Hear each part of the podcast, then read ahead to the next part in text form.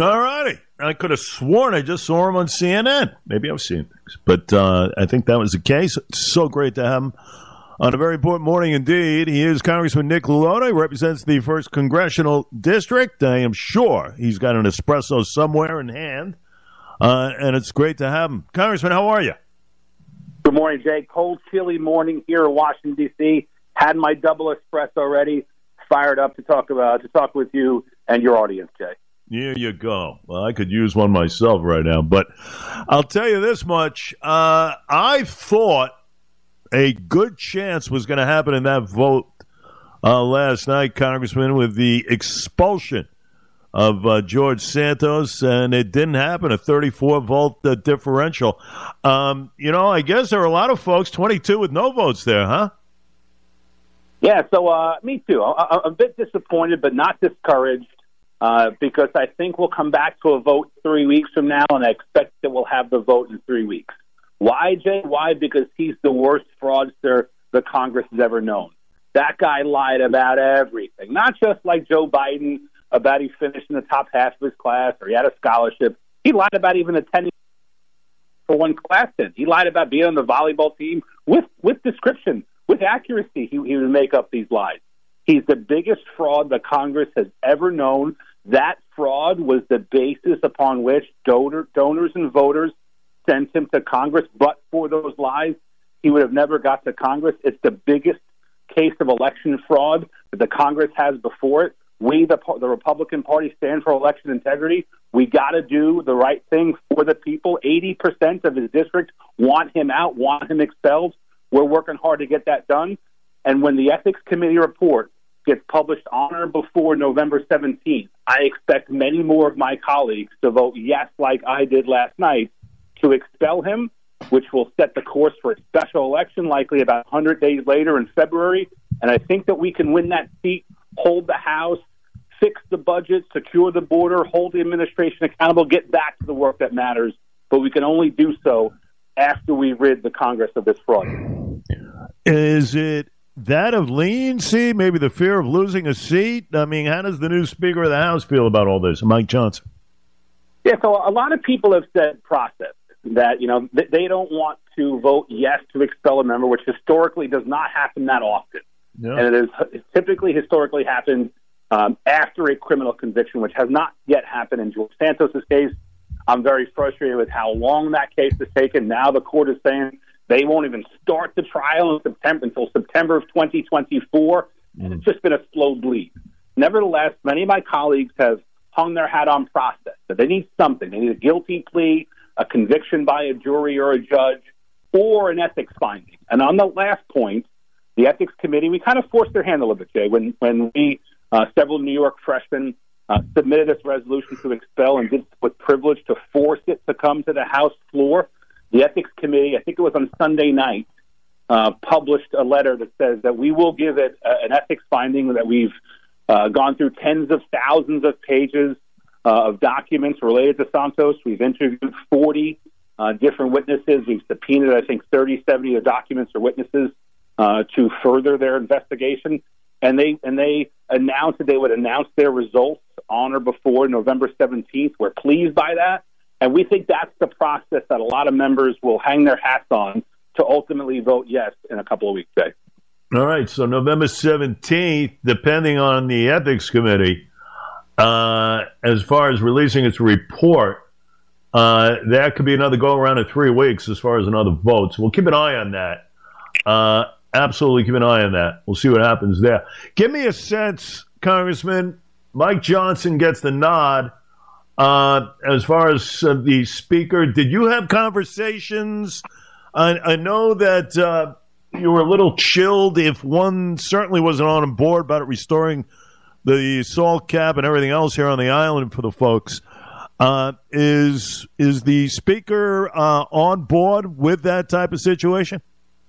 So throughout the vote for speaker, I announced several of my criteria that it would take for me to get to yes on any candidate for speaker. And specifically, I wanted to make sure that Long Island's interests, Jay, were, were held first and foremost.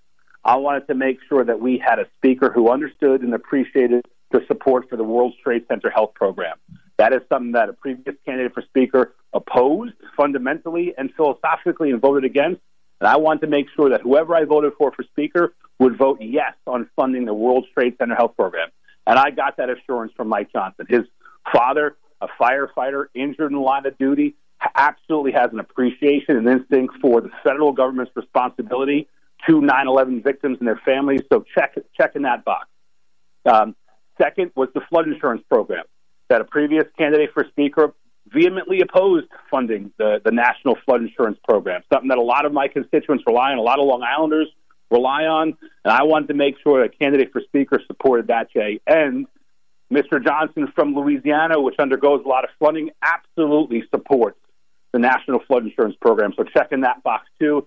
Also, conversations on affordability on Long Island. We know we live in a blue state that has taxes through the roof, property taxes, income taxes. It's the number one reason why people are leaving Long Island for places like Florida, like South Carolina, and other places because it's more affordable down there. And Speaker Johnson has an appreciation for that too. So check, check, check. Uh, I think we're going to be on the right track on things that matter most to my constituents uh, in this Congress, Jay. Mm-hmm. I'm talking with Congressman Nick LaLota, uh, ladies and gentlemen. Uh, Congressman, uh, a new bill out there with uh, money uh, going in a lot of different directions, a lot of money, uh, including to that of Ukraine, Israel, obviously. and a lot of people have criticized the Ukraine amount as far as where are we going with this situation, the end game, and everything else. Uh, what excuse me? What is your take as far as the uh, the methodology is concerned regarding uh, the uh, the new dollars and everything else in play here? Give me a sense of what you're feeling with Ukraine. Yeah, so there seems to be three camps uh, in Congress on Ukraine spending. One is the blank check camp, folks who, regardless of the amount or the stated mission or purpose or whatever else, yes, yes, yes. We have to spend that money. We have to send it over there, and, and, and that's the best way to do it. The blank check crowd. Then there's another crowd who's like not one penny. That you know, not even the money that we were spending over ten years ago for cooperative training. There's, there's a camp that says we can't even send one penny over there anymore, even the ones that we, even the money that we were spending before the war broke out. And there's a lot more, lot more folks in the middle who want a reasonable approach to this. That if we're going to spend money, big money, especially supplemental money, that it needs to come with a war plan, it needs to come with an audit process. The administration, the Secretary of Defense, needs to get their butts to Congress to explain to members of Congress what the heck is the war plan, how are we auditing that money to make sure it's actually fulfilling that war plan. There's many more people in that center camp who want to ensure that as precious American tax dollars get contemplated about sending over there while we have issues at our own border, while we have issues of poverty in our own country, that if we're going to send money overseas, that it's done so with a specific purpose, with a specific audit, and with specific goals in mind. And there's many more people in that camp, and the administration has not assuaged uh, many of my colleagues or me on that. They, they they've simply failed to present the reasoning behind what will another $10 billion do. Now, we understand Putin's a nasty dictator. We understand he violated numerous norms and international laws by invading a sovereign country. That's not up for debate. That does not need to be explained to any of us. We have a strong appreciation for that. But what will ten? What will what will two billion dollars do? What will ten billion dollars do? What will twenty five billion dollars do? We, we need to know, Jay, specifically what the plan is, because the administration. Hundred percent. Uh, Congressman, I'm with you you know, uh, listen, uh, it, it, the open checkbook uh, deal right now, I'm I'm questioning. I mean, uh, where are we going with the money? You know, and I understand Ukraine has to defend. It's important uh, against the, that uh, dictator as in Putin. But what is the end game? What's the strategy? I don't sense there is anything yet. You know, and I got a lot of questions on our leader who sits in that Oval Office uh, as far as the long term plan. Uh, is it just to keep writing checks? Uh, I don't know. I'm starting to question it. I'd like to see a little strategy in play. Uh, and I'd like to see a little strategy as far as uh, Iran is concerned, Congressman, with 27 attacks on our various bases uh, throughout the Middle East and really only uh, only one uh, counteroffensive uh, on our end. Are you questioning that as well at this point?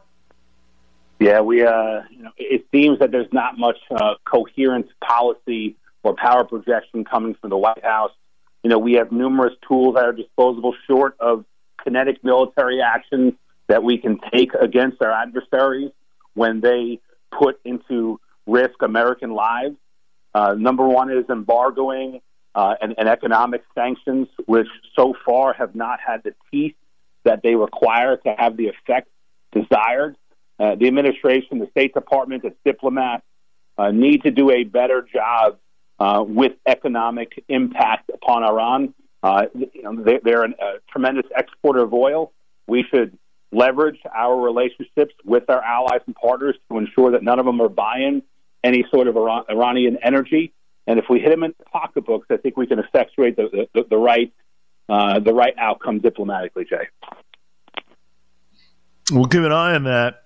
Uh, are you confident? Uh, and we, you know, we mentioned the 17th, the big day, as far as another expulsion vote. But uh, where are we at as far as the government shutdown? Is there is there enough play? Mike Johnson in place with the gavel now. Are you confident we'll avoid that? Yeah. So different than Representative Jordan, um, Speaker Johnson has publicly committed to uh, what he's calling a stopgap funding measure. Very much the same thing as the CR. CR has taken um, a, a, bad connotation to many people. Uh, you know, Jay, that I support keeping the government open while we fix our budget, while we secure mm-hmm. our border. I don't think a government shutdown is productive. 80% of my constituents agree that we should not shut the government down. We should continue our work on the things that we came to Congress to do, that the shutdown would cause more harm than good. Fortunately, Speaker Johnson thinks the same thing. And, and he is moving appropriations bills. He thinks that's the first step, that you don't get to a shutdown if you properly fund the government through single subject spending bills. And we passed one last night, the Ledge Branch uh, spending bill. We've passed enough bills to account for about 75 or 80 percent of government spending, so we're we're mostly the way there. We have some tough bills, uh, tough appropriations bills to get through between now and the 17th. It may require a CR or what he's calling a stopgap funding measure. I'm optimistic through his leadership, Jay, that will keep the government running while we do our important work here. Uh, and that is key. Uh, that is key at this point in time. Everything has to kind of keep going, uh, especially uh, with all that's going on uh, in the world today. No question about it. One last thing, uh, Congressman, if I may, and that is Secretary of State Blinken heads to Israel for the second time. Jordan as well. Um, you know, a lot of people will say that he will ask the prime minister, Mr. Netanyahu, for a little bit of a pause. We know it's a ceasefire uh, and everything else. I mean, what else could Secretary Blinken be going there for? Well, I hope he doesn't put that in the because Hamas itself is not receptive to a ceasefire or a pause. So, for the good guys to stop firing their weapons while the bad guys don't is a terrible strategy. You don't need to be a Naval Academy graduate or former naval officer to figure that one out. That if you're if the bad guys continue to fire at you, you got to fire back. And when they've killed innocent civilians and babies and everywhere in between, you got to go eradicate them. You got to keep on pushing to that. So a ceasefire to me, for numerous reasons, is inappropriate. I hope that he's there to say, what can America do? What can we do on intelligence sharing? What can we do on logistics? What can we do on other on other things that can help support you eradicating these terrorists from your land. You have a right to defend yourself. You have a right to protect innocent civilians. You certainly have a right to practice your own religion. And I hope that the chief American diplomat will be over there saying what many members of Congress are saying is that Israel, we're with you. You are our strongest ally. We stand against those who want you wiped off the map because those same people who want to wipe Israel off the map are also chanting death to America. And we have to stand by our strongest partner, Israel, Jay. Congressman, keep up the fantastic work you're doing down there. Okay, and uh, you're doing yeoman's work both there and, of course, uh, for the good folks of the island. Keep up the great work. You're juggling a lot as far as what the world presents right now. You stay well, all right? Thanks, my friend. Enjoy your morning.